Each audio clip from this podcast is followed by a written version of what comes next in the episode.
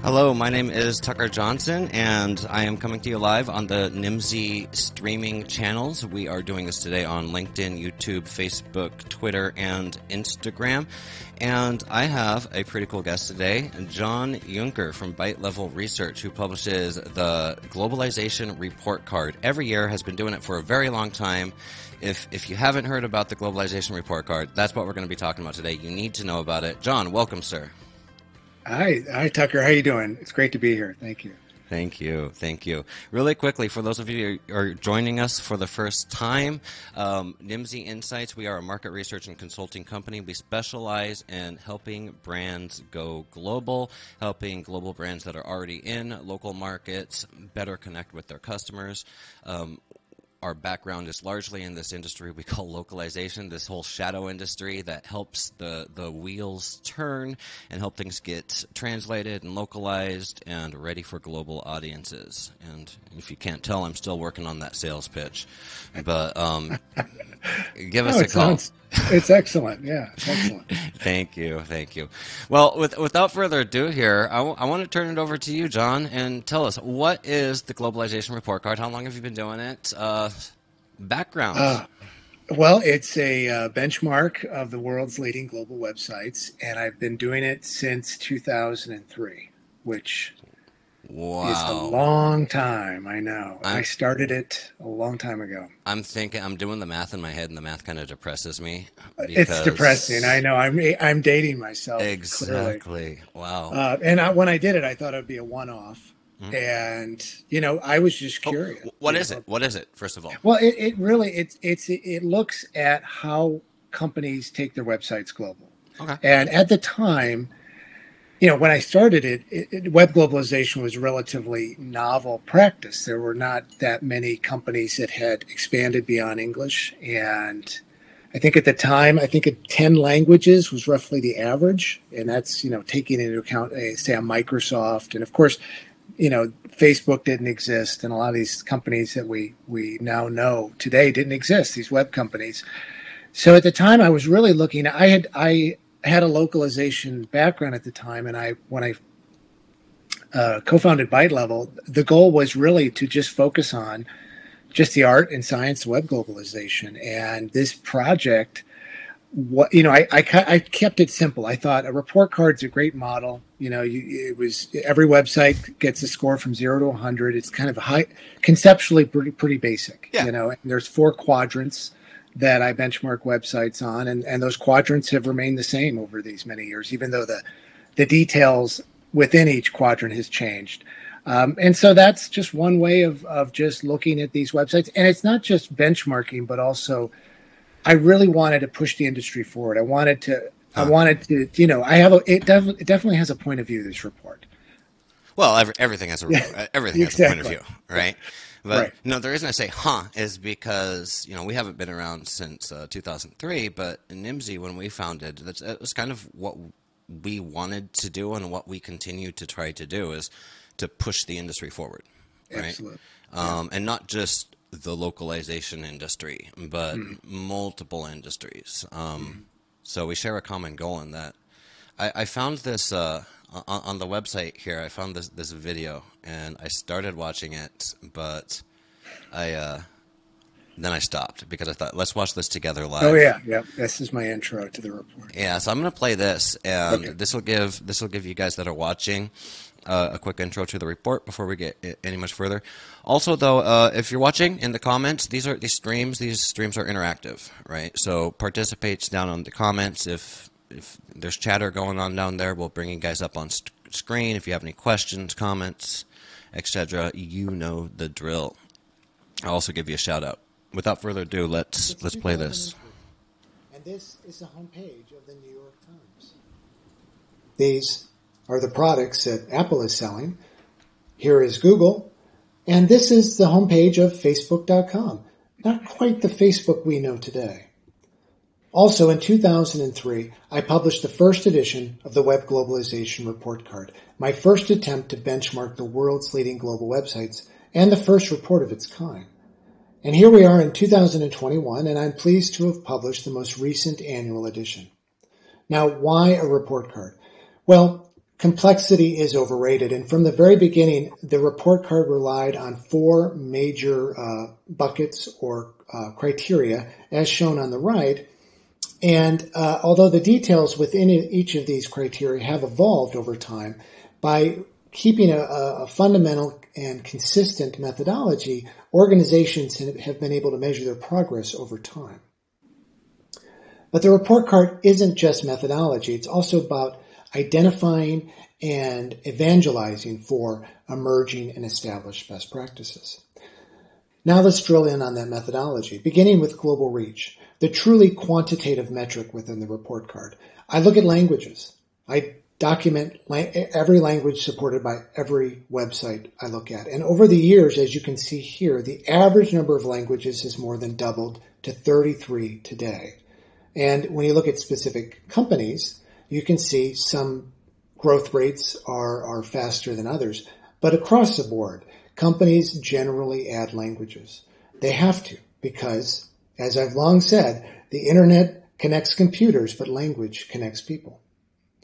Now, global architecture is the internationalization aspect of web globalization, and it refers to elements such as the global templates that uh, that support not only desktop but mobile screens, not just within one market but across all markets. Because as you start to scale up, you have to support an efficient uh, uh, range of templates. And not only does this make your life easier, it actually provides a better user experience because visitors to your website often uh, navigate across different locales. So, just for the record, like I have a ton of questions, and it's taking all my willpower not to like pause this and just start interrogating you. But let, us finish it. We're we're halfway through. So it's important okay. to provide a level of consistency. Sorry. Now, localization isn't just about translating from source to target content. I also look at locally generated content, such as blogs shown here. I look at social, uh, local language social media. And I also look at how machine translation is deployed. Because all of these elements are what goes into localization today. Hmm. And finally, global navigation, which is much more than the visual global gateway, which, which you uh, see here. Uh, there are a number of, of technical and visual uh, elements that a, that a company can use to successfully provide a seamless experience to visitors, regardless of their language and regardless of where they live. I review every one of these websites. I've, I've never outsourced this work.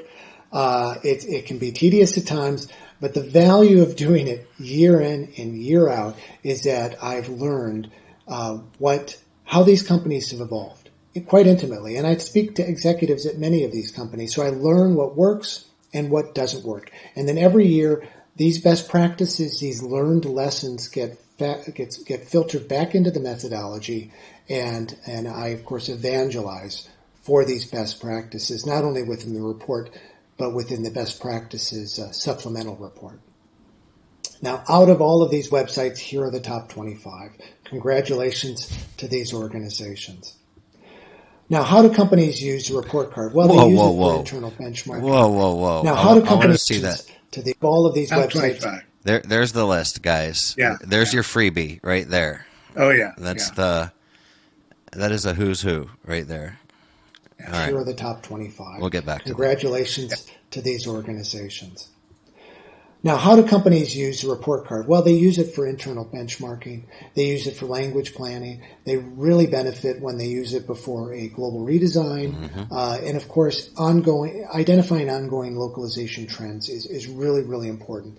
Uh, and many companies have report, have used this report for, for a decade or even longer. And the real value in, in doing so is is not only do you create a, a more successful and world ready website, you create uh, world ready employees. Uh, because this report is designed not just to inform but to educate. So if you have any questions, please uh, email me, visit the website at bytelevel.com or my blog at globalbydesign.com. Thank you. Keep calm and go global. Indeed. I like that was a nice little intro. Like I said, there's just um, wow, it, it, it's juicy. It's beefy. So you tell me what what what do I need to know about the globalization report card? Why do clients? First of all, who do um, who who who uses this and why do they Um, use it? You touched on that in the video. Yeah, uh, some of the people on that top 25, uh, some of the companies on that top 25 list purchase it, and some some that are not in the report at all purchase it. It really varies. They're they're using it to improve generally. Yeah. They're they, you know, and and there are some, and this gets a little awkward sometimes. I I don't you know I don't. It's not a sponsored report. It's just a report. And if you're on the top 25 list, I tell these companies you've done extremely well. You know, you, you're well above average. They always want to get into that top five. Well, it's very difficult, obviously, because Yeah, The I want to compete with Wikipedia too, but yeah, I know. Yeah. Get, get over 250 languages and we'll talk. right? exactly. So uh, yeah, you know, so those metrics, you know, they're they're destiny for for why Wikipedia is number one and why, you know, uh, Apple is is lower on that list, for example. So yeah, it's it is what it is. Uh, but it's it has been uh, it, it's nice to see people supporting it year in and year out. It's as a as a basic one person production. It's it's quite nice. Yeah, and you mentioned that uh, that you Yeah. said you don't outsource any of this; you, you do it yourself, and that caught my attention because I'm the guy that used to do it myself for Nimdzi. Like that, once upon a time, if you read some research that Nimdzi put out, it was very high likelihood that it was written by yours truly, and since then we've hired good writers. So I uh, I don't write anything anymore. And there's something to be said for getting your hands dirty, working on the same report. Like for example, we have we have Sarah Hickey, our, our VP of research here, and every year she manages the Nimdzi 100 report, which is our ranking of the language Yeah. services industry. She manages the interpreting index. It's our biannual report and talking about the the interpreting market, uh, language companies in the interpreting market, and you know year over year, you just she just gets intimate with these. I mean, there's no better word for it: intimacy. Hmm. Right? No, it's absolutely right. Yeah. And yeah, uh, many years ago, I, I, I had the, I guess I had the chance to grow, and I just, I don't know, I, I, I didn't make that decision. So it's, it, we, we are small by design, and I think there are benefit, there are definitely benefits to growing like, like you guys are growing, which, which is quite evident. Um, and it would be great to have colleagues. Th- There's to- definitely headaches too involved no, I- with growth. So Uh, I, I no, respect people that stay small. I I mean, know Yeah. what you want and, and do it because you're putting out a good product. But yeah, the, having colleagues is nice. It would be nice. That's the one thing I do miss because it is it does get a little. Um, there's a bit of an echo chamber, and you know I do I do consulting, which is really how I interact with a lot of these organizations. So in a sense, I'm working indirectly with a lot of companies, but at the end of the day, it's just me and a few cats and my wife, and you know it, it can get a little it can get a little lonely. At times. Yeah, I hear you. I hear you. Speaking of um, getting a little lonely, we already got some chatter going down on down here. Prince E, please show me the email address again. I will bring that up. John Yunker. Um, The PowerPoint. how do I bring that back? Where was that? Oh, it was in the. Oh, there it is. Yeah. There we go. There it is for you. Well, and you've got the PowerPoint via YouTube, so you're, Yep, exactly. So I'll put a link to this. This is just a YouTube video that we're showing. It's not a PowerPoint presentation. Um, I'll put a link to this in the description over here on LinkedIn when we when we wrap it all up. Or I can try to do it right now. I have limited. To, oh, I can't do it to LinkedIn. Um, we'll get it to you. Don't worry. All right. Any other chatter down there? Nope. Like I, like I said, um, leave comment if you're watching this live. Leave comments in the in the chat. If you're watching this after the fact, um, because it will be available on all of the platforms afterwards, then you can still leave a comment. Just I probably won't answer you because we're not here. So, um, yeah. So I, I totally appreciate that. You know, rolling up your sleeves, getting your hands dirty, getting to know it. Um, what are I'm sure you have some stories to tell stories. about some companies. Some companies that started out on the list and now they're not. Some companies that have skyrocketed, skyrocketed up the list.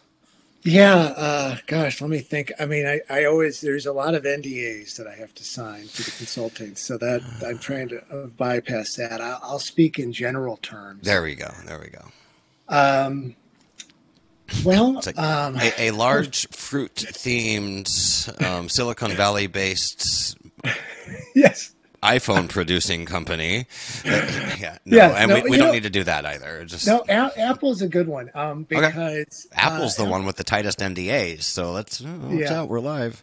No, no. A- Apple. I can speak uh, from from the outside on Apple. I'm a you know I'm a, I use Apple. I, I like Apple, but I have and long uh, been critical of Apple. Mhm. This is the first time they made the top 25 actually, and they uh, they they punch below their weight in terms of languages. I, re- I and I every year I get more critical. And in fact, this was the first year that to get a top score in that global reach category, you have to support 50 or more languages. hmm So every year that's gone up. I mean, I think I, I'd have to go and check the first one, but I think back then, if you supported a dozen languages, you were global. That's what companies were calling themselves global in 2003 if they supported 10 because Well, yeah. that was it. You know, that was, and the internet itself.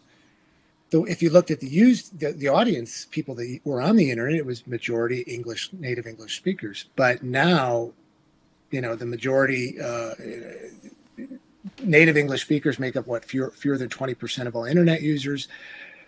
Uh, so, so Apple to me is. Uh, I, I have been critical of them in that regard, um, but I did praise them for dropping flags in the fall, which was from their global gateway. So that was a huge step for them forward and avoids a lot of issues and allows them to scale a little bit better. And The flags, the flags. Yeah. We we've had several, you know, and Apple. I- Mm.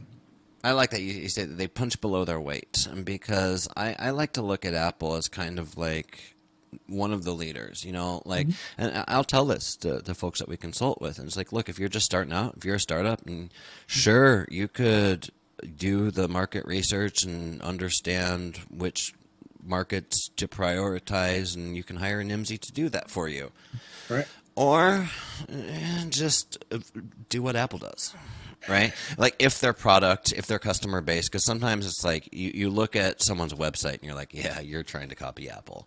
So you know what I'm saying? Like you just Yeah. skip, skip the market research, Yeah. just do what Apple does, right? And that, that so it caught my attention when you, you said that they've been disappointing you.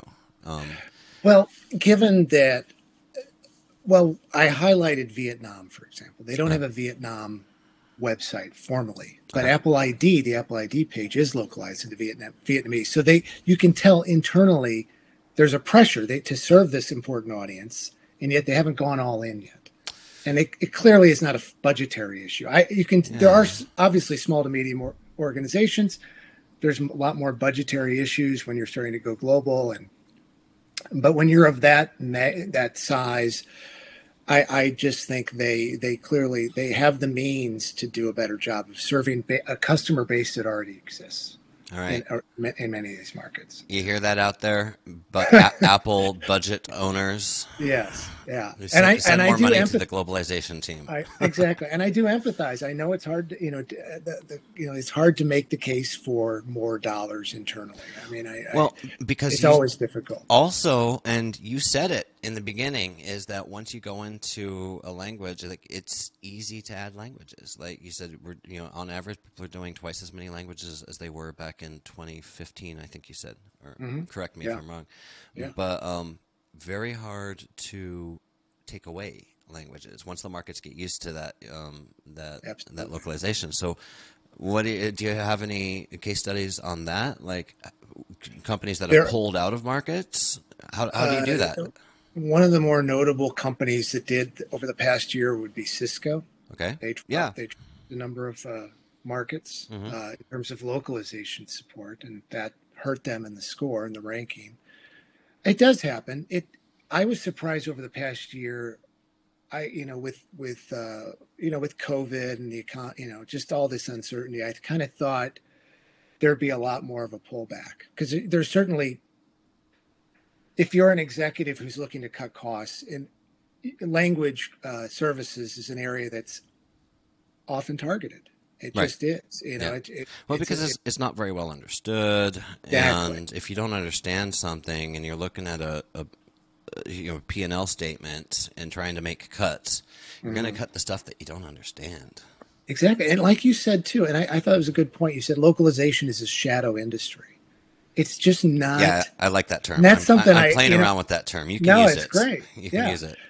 Uh, well, no, I just it's what's something I kind of touch on uh, with this book. Think outside the country. I, I use this term translation economy, and I I was trying to make the point that you know many you know 10 years ago everyone was talking about the information economy you know it's this global information economy well it's really not if an information economy if you don't understand the information that that you have access to you, you Right. it is a translation economy you have to be able to understand the content for it to mean anything and people seem to lose that and why i it always drives me a little nuts sometimes when uh, within organizations how they they really uh, skimp on on translation budget, yet they don't question their English language website. There there was never really much of an argument when Right. companies started doing English language websites. They didn't say, "Well, do we really want to do it in English?" You know, or it, that, that was assumed, right? Right. English is an assumed. You've got to support English Yeah. and it's a shame it's been such a struggle to get to you know these ba- these baseline assumptions of course we have them for a number of languages german and chinese and japanese and, and so forth but you know it's a steady growth you know it's a steady climb and and companies generally don't pull back over time and so that i do look at actions and actions do point paint a picture of increasing global reach Yeah. Sorry, I was. I'm trying to get Prince here. If it looks like I'm distracted, I'm trying to get you the link here, and bam, there we go. Ah. You got it. So that's that's your link to to John's there video you go prince over there. Okay. But God, I need to learn how to multitask better. That's um that really you threw and me. me both That really threw me off right there. All right, so we talked about the companies um, that you, that you're looking at. We talked about we talked about Apple. Um, we talked about pulling out of markets. Um, what is companies that aren't on the list? What do they need to do? Because that that's what I mean. odds are the people that are watching right now don't work for one of those companies, right? Right, right. But maybe they want to push their program into it. Maybe this is something because this is the type of thing that gets attention from senior management. And I've been doing a lot of talking, a lot of workshops um, with enterprise side teams that are all around like all right how do, how do we get more respect? How do we get more love? How do we get let's be honest how do we get more budget from senior management right, Right. and this this looks like a, a ticket here um, because it's from an authoritative source that's been doing it for, for a while and if i can make a case based on this like my goal is to bring our organization on to into the top 50 into the top 25 whatever it may be this is just all a long-winded way to ask a question. What tips do you have? Like, where should they prioritize their time? Uh, I would say fundamental uh, is, and you mentioned Apple. This is a uh, credit to Apple is global consistency. You know, there, you know, uh, there are some companies that support a huge number of languages that didn't make the top 25. Uh, the automotive sector is actually famous for this, uh, with the exception of Tesla. Okay. And I often point out Tesla because Tesla was and by by consistency, before we go, you mean like Yeah, brand consistency, Uh, like well, user uh, experience no, consistency? Uh, website global consistency on the website. On the so They website, have, okay. They've created these global templates that they support globally. Okay. That um, and you don't necessarily need one template, but you do need to have a degree of consistency, Mm-hmm. market to market, and there can be exceptions. There's room for exceptions, particularly with Asia, but by and large, global consistency is that is really gospel these days, and and it just you know you look at any most of the majority of the companies in the top 25 have a, a large degree of that. And sometimes it's only regional like it's EMEA uh, you might just have it in Europe. And but uh, it's hard to argue against that from a consistency from a an efficiency standpoint. You know you to really scale up you, you're going to have to get everyone on board um, because odds are if you don't have global consistency you're also you're going to have other problems because it means you're all, you're not coordinating well with your offices around the world Yeah. perhaps um, so if you're not even at, on the same page in terms of workflow and understanding with other offices around the world well low you know it, it, global consistency forces everyone to kind of uh, agree to some degree of, uh, of working together uh, mm. with some shared yeah. goals. And then you can d- drill down on localization and, and, and local flexibility within those markets. Because what, what I find when there's lack of global consistency, what we see a lot in local uh, markets is they're, they're doing redesigns when they don't need to be doing redesigns. They really should be focusing more on supporting the local language social feeds, creating local content, and, and things like that, rather than doing a, no, a, new redesign. And sometimes that's a result of, of very decentralized companies that have they have their own budgets. Yeah, you know. Um, so it's a tough it's a tough battle to, to, to win, but uh, you you can do it, and and companies that have done it have I don't know of any company that got on board with global consistency and then went back again. Went said, "Eh, didn't eh, screw it, doesn't work. We're out of here. We're going to go back." Uh, uh, well, yeah, nobody that went back intentionally probably. I, I think true, true. the law of entropy definitely applies oh, to such things. Right. So yeah. if you have consistency, uh, consistency is like one of those things that's like you fight for constantly. Like you, you have to own it. Like when we started Nimdzi, uh, slight tangent, um, I was very protective of what technologies I allowed into the company. I'm like, no, we are on an ecosystem. We have built a foundation. Here is the software suites we are using. Get your Trello out of here. We're not, you know what I'm saying? But it's like, it was this constant battle because everything just kind of worked. And if you're not constantly watching that, things, things go right. And web, website management is certainly no different. Like the entropy definitely applies. So, great advice for people wanting to get onto the list. Yeah. The question that I keep thinking though is that sounds a lot easier to build out than it does to recreate mm-hmm. or it does to fix, if you know yeah. what I'm saying. No, so, you're right. the next question I would have is what advice would you have for these companies that maybe it's just it's not mince words. Failed to create consistent, you know, did not prioritize creating a consistent web experience for their global users, um, and now are reevaluating. Maybe there's been a change in priorities. Maybe some you know new hotshot globalization director just got hired, um, and they want to fix that. Mm-hmm. What advice would you have for the company as a whole? Mm-hmm. And what advice would you have for the globalization director, who is perhaps the person that best understands the problem, but needs help communicating that what needs to happen to the other stakeholders? That's a good question. Uh, there's, well, you know, I would say you can get your marketing team on board with um, making the case that you're going to make their jobs a lot easier. If they're doing okay. global rollouts of a product, for example, and you want go back to Apple when they launch an iPad or an generally it's global, a new device, a new product, new service. It's got to be live within a few hours on all of the markets around the world. Well, if you have a template, you can do that. You can you can align and deploy that really really quickly versus you know, okay, Germany's got 400 pixels by 200 pixels, Japan's got 900 pixels, you know, the, all of those little details. So I think it's marketing's you can get them on board on efficiency and and time to market you can also i also think it's really important to, to focus on the users and the customers and their experience yes.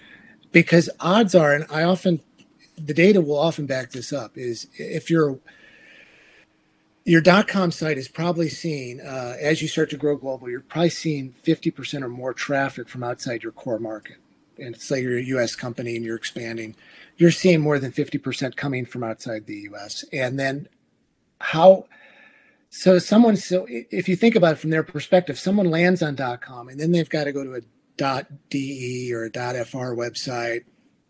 What's their experience going to be? Like if they've got a whole nother site now to learn, a new architecture, a new design, new uh, navigation scheme, that's a bump. That's not necessarily the best user experience for them. Um, so I think you have to think about this, take this holistic view of your customer. So there, that's another argument. And then finally, I would say if you're really having a hard time making this work, find one market that is on board. You know, work with the markets that are on board yeah. with you. You're gonna you're gonna have outliers. I mean, even you know, I I know there's a lot of global companies that I work with, and and there's almost always a, one or two markets that kind of want to do their own thing, and they get a longer leash, and they make a good case for it. And I, you know, Japan is a good example. I was going to say, you, China. do you want to start listing them, or should I? It, yes, it, it's well, the usual suspects, yeah. right? Yeah, it's like Japan, Germany, China. Um, all, all of them, but yeah, Japan in particular. It's it's yeah. like that's the market that will make or break an entire program. Right. It's, it, Absolutely, it's an entire yeah. program. And, and, if you've got a good team there and they know what they're doing, you you've got to have you know. They have let them run with it, but still, if you can work with on some work with uh, shared commonalities in terms of architecture, in terms of software platform, uh, odds are you can reach some level of uh, level of uh, uh, and oh, so going back to the pilot project, what I like is with a lot of global companies, there's this parent child dynamic, which is really not all that healthy in the sense that HQ does a redesign and then sends it out and tells all the children, which are the other countries generally and, and markets, and you say, you guys got to use this new CMS and new design. And then they they're not happy. They weren't included oftentimes in the redesign. Well, if you can find a market that you can do a pilot with and then let them present to the other to the siblings if you will. Yeah. Then it's not top down as much as hey look what we did you know. You know we're italy and look what we were able to save time with this new template. You know we're we're our revenues have increased. We've generated this many new uh, leads and and let them pitch to the siblings. That, it, not, yeah. it's sales is, is it what is. it is. And, right. and this is what I tell people. And when I talk to enterprise side globalization directors and, and teams and globalization project managers, is your job is your job should be sales uh, to a certain extent. Sales and marketing. A, a globalization department sh- should have a marketing, sales and marketing arm to it, or an evangelization arm, an education arm, what, whatever you want to call it, where you're you're going out and you're helping your stakeholders. That's what sales does, by the way. Sales mm-hmm. doesn't make money, sales adds value, right? Mm-hmm. So they go out and they talk to these people and they understand what are your requirements and stuff like that and they convince them to follow localization best practices because they're just doing what they want to do and specifically like talking about decentralized organizations where there's you know subsidi- subsidiary offices that have a lot of control over the situation like why would they why would they want to centralize you know i can think of an example which i can't remember what my nda is so i'm not going to use names but it's like they're trying to centralize everything, all of the localization into one program so that they can use team. Because these people, it was the Wild West. Like hmm. each individual region um, had managed their own stuff. They were some of them worked with freelancers, some of them used CAT tools, some of them used MT, some of them didn't. It, eh, wild, right? So there's this mm. big effort to centralize it to which it's like the Chinese market is asking, well, why would I send all of my translations to you so I can be cross charged literally twice as much, sometimes mm. three times as much as what I can get it for on the local market? Yeah. Right? And you need to have a good answer for that. You really need to have a good answer for that. And that's where sales comes in. You need to yeah. sell them. You need to yeah. sell your local Chinese guys on like, and here's why. Here's mm. why um, you can add the value. No, you're you're right. It's it's it, when you centralize, there is a degree of of losing some degree of control and freedom. Uh, it is kind of like a pendulum. Flexibility, right? Yeah, it goes you back lose. and forth. But the, the extremes on either side are where I try to keep companies out of. You know, it's the, this too centralized and too decentralized. You know, if you can find, there's always going to be tension. Like there's always going to be tension. Um, but as there should be, as there should yeah, be, yeah. right? Right. And the other thing too is it's it's a lot of like sales, it's also about listening because you will have local offices that are doing things that have discovered things. Maybe they've developed some new technologies, widgets, whatever, or, or just sales techniques that other offices should be aware of. So they need to be able to share that as well. Uh, it, it, can't just be top down.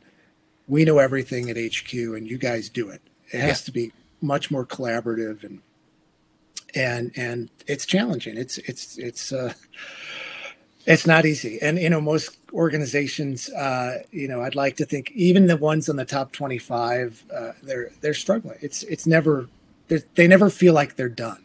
It's always it's a process. No, and and we're not. None of us are. We're, we're never done, right? So that's not a No, bad thing no. to never feel like you're done. But you know, I always kind of chuckle because in in my past lives and current life, as uh, you know, I've, I've gotten the opportunity, like you, maybe not as intimately as you, but I'm familiar with a lot of these brands and how they run their globalization, how they decide which markets to go into, how they translate, what technology they're using, and it, it- I chuckle every time I meet someone who has this perception that, well, surely Apple has everything perfect, right? Surely Microsoft, surely Facebook, surely Twi- you know because these are big brands, they've heard of them before. Surely Tesla has a very streamlined um, operation. Oh. And hey, this ain't no hate to any of the like brands I just No, no, no. did or didn't mention, may or may not have been familiar with before. It, it's just yeah, we're all figuring this out. right? And the and the ground shifts every few months or years uh, based on geopolitics. That's Oh, what keeps our lives really, really interesting. You know, with Russia and China and Brazil, and uh, you know that that has major policy implications. I was speaking with one company many years ago, a large tech company, and it was after the Snowden, the Snowden affair Oh, became Yeah. global news and i said this is going to impact everybody Mm. you know because some countries germany comes to mind are much more sensitive about their personal data and where that data is being transmitted. Is it going to the us you know and then back again? And when it goes to the us is it getting gets you know passed through a nsa server? Those things really matter to people around the world in various markets and and that could have major implications for where you host your website how you interact with uh, your customers.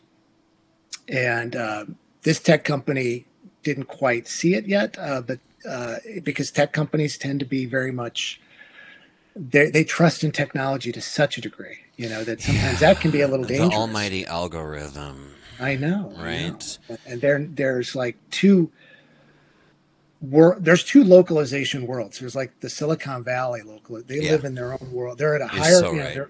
and then there's the rest of the world. Yeah. You know, and I have to modulate what I say to each audience based on on who they are and, and what world they live in. It, it's true. I think my like comfort zone is probably more with that Silicon Valley crowd, which isn't just Silicon Valley, but it, Silicon Valley is a state of mind. Silicon Valley is not a place, okay? Right. And, and I think it's an HBO show, which I've never seen, but everyone tells me I can. You, you mentioned, I, I want to ask this because before I forget it, you talked about the change, the evolution that this industry is constantly going through. And earlier in this conversation, you also talked about how you've um, been using the same metrics over time so that you can get an apples to apples comparison.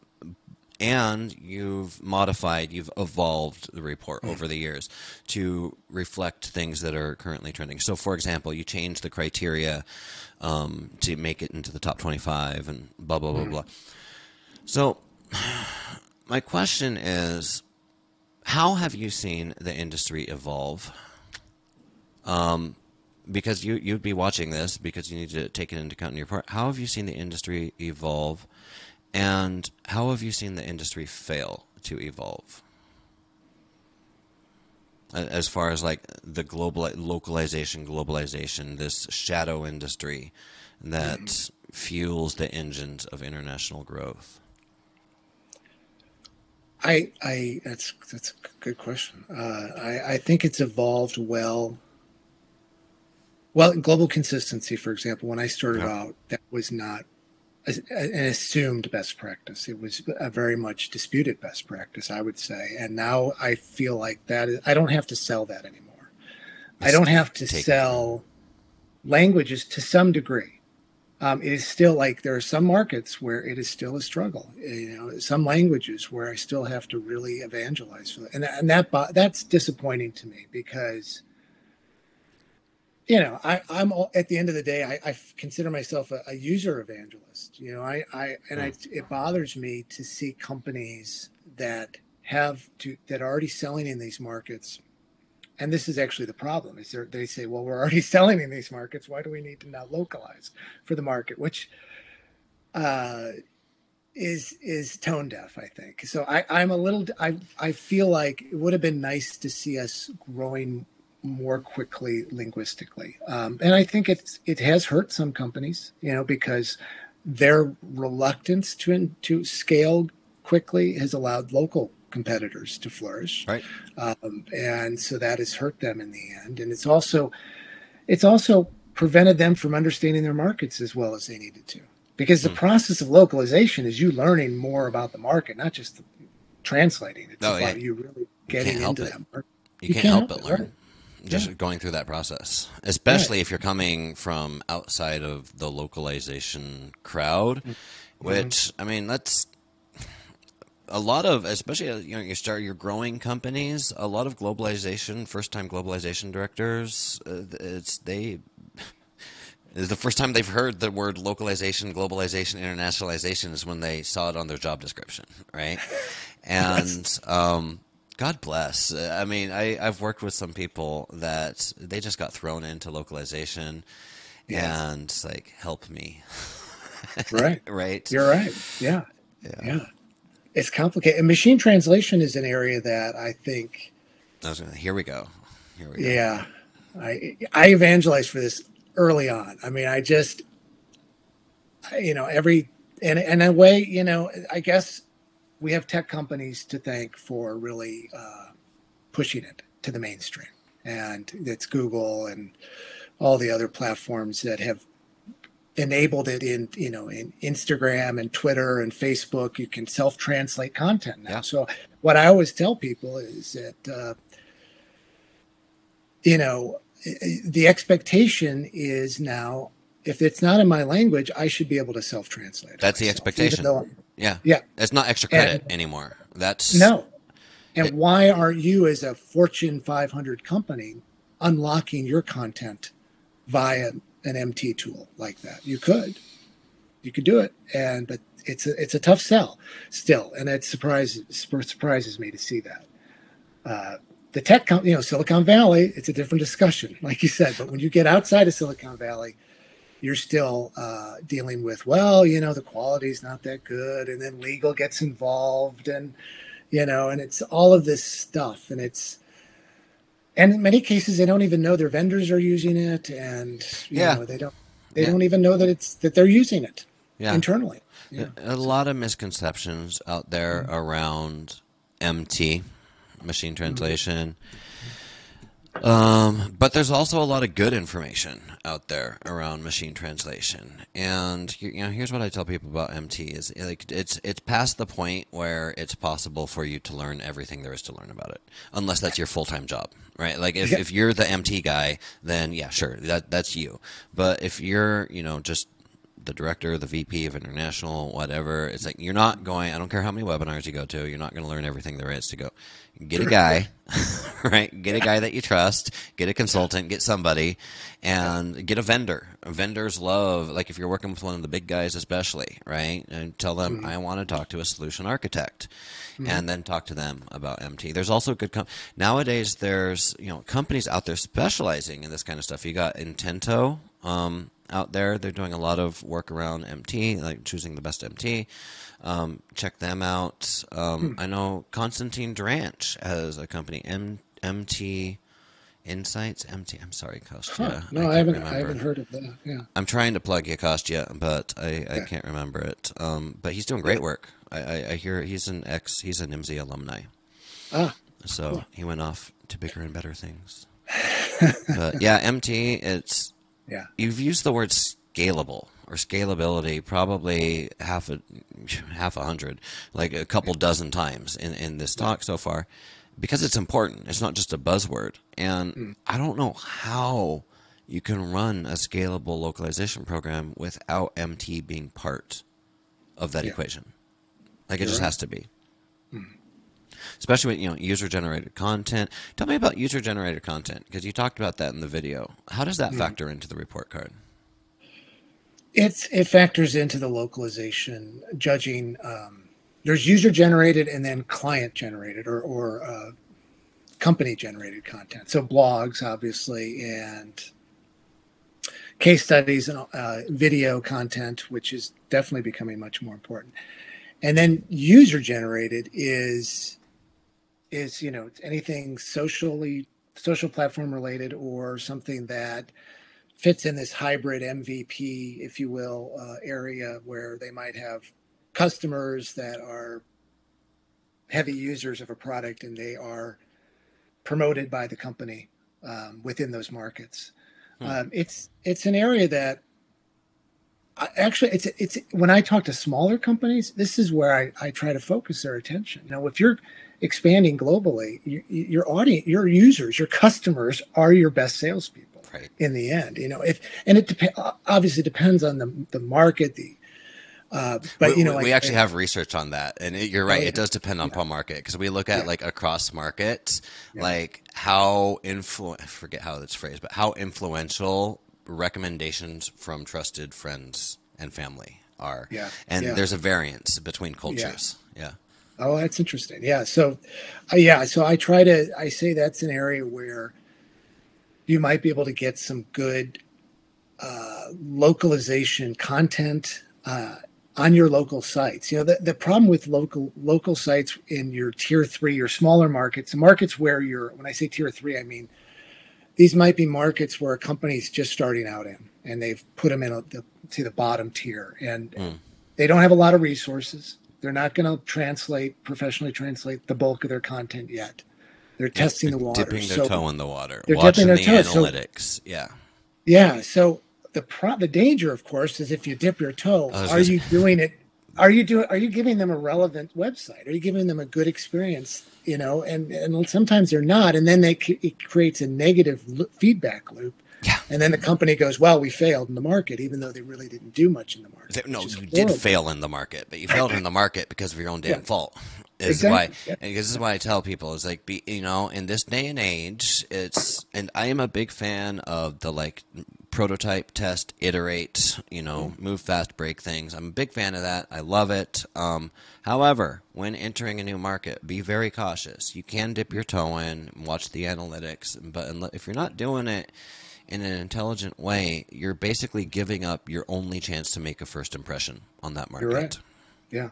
Yeah, I, call it a local facade, if you will. It's just you know the, the the visitor in that market they go to your website and you said first impression. What a lousy first impression. They land there there's nothing of value. Mm-hmm. Very little translated content probably. Mm-hmm. And then they're they're gone. And they're that's it you know and then this you've got the tiktok age this is tiktok generation right yeah. like you've got half a second before you swipe before yeah. they swipe away. This is like we've been doing a lot of work here at Nimdzi to get our websites um, faster because they were just low. I'm not a web guy. I don't know why. Yeah. We have Alexi over there in Poland. Poland now? Yeah, he lives in Poland doing all of this. He's our CTO. But it's like that the difference between a website that loads in one second versus three seconds is the difference between whether I read that website. Like seriously, yeah. I will click away no, that quickly. You're right, and and that is actually one of the fact that is actually a, a huge part of the report card now performance. And I look, you know, you can't look at everything, but I do look at the weight in bytes, if you will. I actually okay. weigh the the mobile website, and byte I level research. Yeah, right. it's it's down to the bits and bytes, and it's something you can control. And it's amazing how many companies are just overweight, if you will, and and and they're not really thinking. Well, if eh, they're not, they, they might be thinking it might display fine in a develop in a developed market, a really high speed broadband connection, but it's not going to display well in a 3G or 4G, right. or honestly, or, even in a developed market at the airport, you know, where it's a tax network. Right. So you know, tax network is that why I can always I can never get good reception at the airport. I need to Google right, that. I've right. always wondered that, but out of scope of this conversation. Probably. Yeah, yeah. So because the average right now, the the global the the the websites I look at, the average is nine megabytes. Nine and that megabytes. Is, that's huge. That's All right. Alexi. Compare, now contrast that with. Well, Facebook uh, and Google try to keep it under a, a, a megabyte. Wow. They, they, they try to stand. And the average is nine. The average is nine. In fact, that's why you know we've seen this trend of of uh, apps, mobile apps, like those light apps mm-hmm. for emerging markets. So that's why the Facebook Lite, Twitter Lite, Uber Lite. It's for it's also a lightweight app that can be downloaded more quickly uh, and and consume less data in emerging markets. Because if you're paying by if you're paying for data and data is expensive, you're very sensitive to uh, to the consumption of that data, and that's why users in, in some markets will turn their phones off and on a lot just to to manage data consumption. It's quite honestly, I've been on data plans, and I'm I do that. And I yeah. I for a while I had a, a mobile data plan. I I got cheap on my mobile phone, and I and I I really I started blowing past those limits, and suddenly I started thinking about you know data consumption and did mm-hmm. I want to stream this video or did I, and that I think is positive. And in fact, I'd read that Facebook several years ago was was actually uh, throttling their internet access internally. And I don't know don't know if they still do this, but they were trying to give their employees the experience of what it might be like to be a user in in many markets that's, around the world. That's I respect that. That that's cool. I, I do too. I yeah. think we forget. Like I'm sitting here with a gigabyte fiber optic cable, which is one of two mm. internet connections that I have running into this house, and I have my 5G iPhone 12. And it's like I forget how spoiled I am, and you know, because I think, ah, oh, why are, Nimdzi's website loads fast enough? It's fine.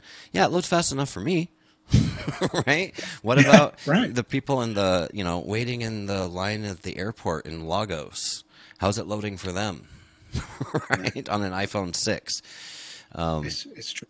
Well, and speaking of which, I, I think the the internet throttling gods are not are displeased with our conversation because your resolution is going out. Sorry about that. oh my God! Yeah, see, I do not have a high speed connection. yeah, you, you look so crisp. They're listening. They don't like what hopefully we're talking I'll, about. Uh, it'll catch up here. Hopefully. Yeah.